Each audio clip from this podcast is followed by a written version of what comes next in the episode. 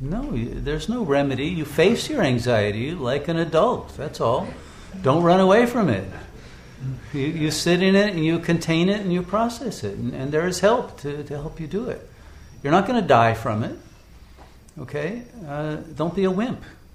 it's the human condition. Right. Face it courageously and, uh, and get to the bottom of who you really are. It's, it's only there because you don't know who you are.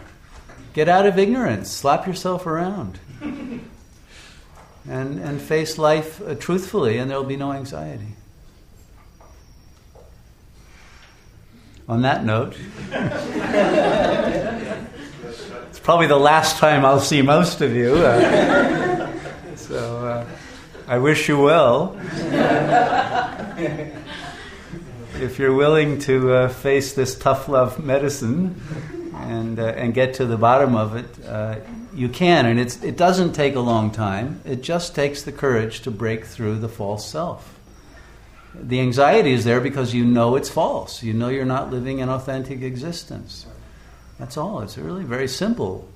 But we live in such a false society that, and nobody goes there. Nobody says these kinds of things. They say just take an antidepressivo, you know, uh, or, or some other kind of uh, medication, and uh, forget about it. And no one deals with it.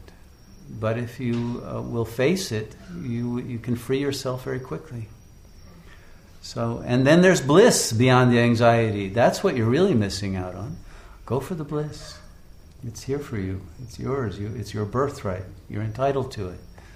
And uh, I wish you all blessings in choosing the blissful life.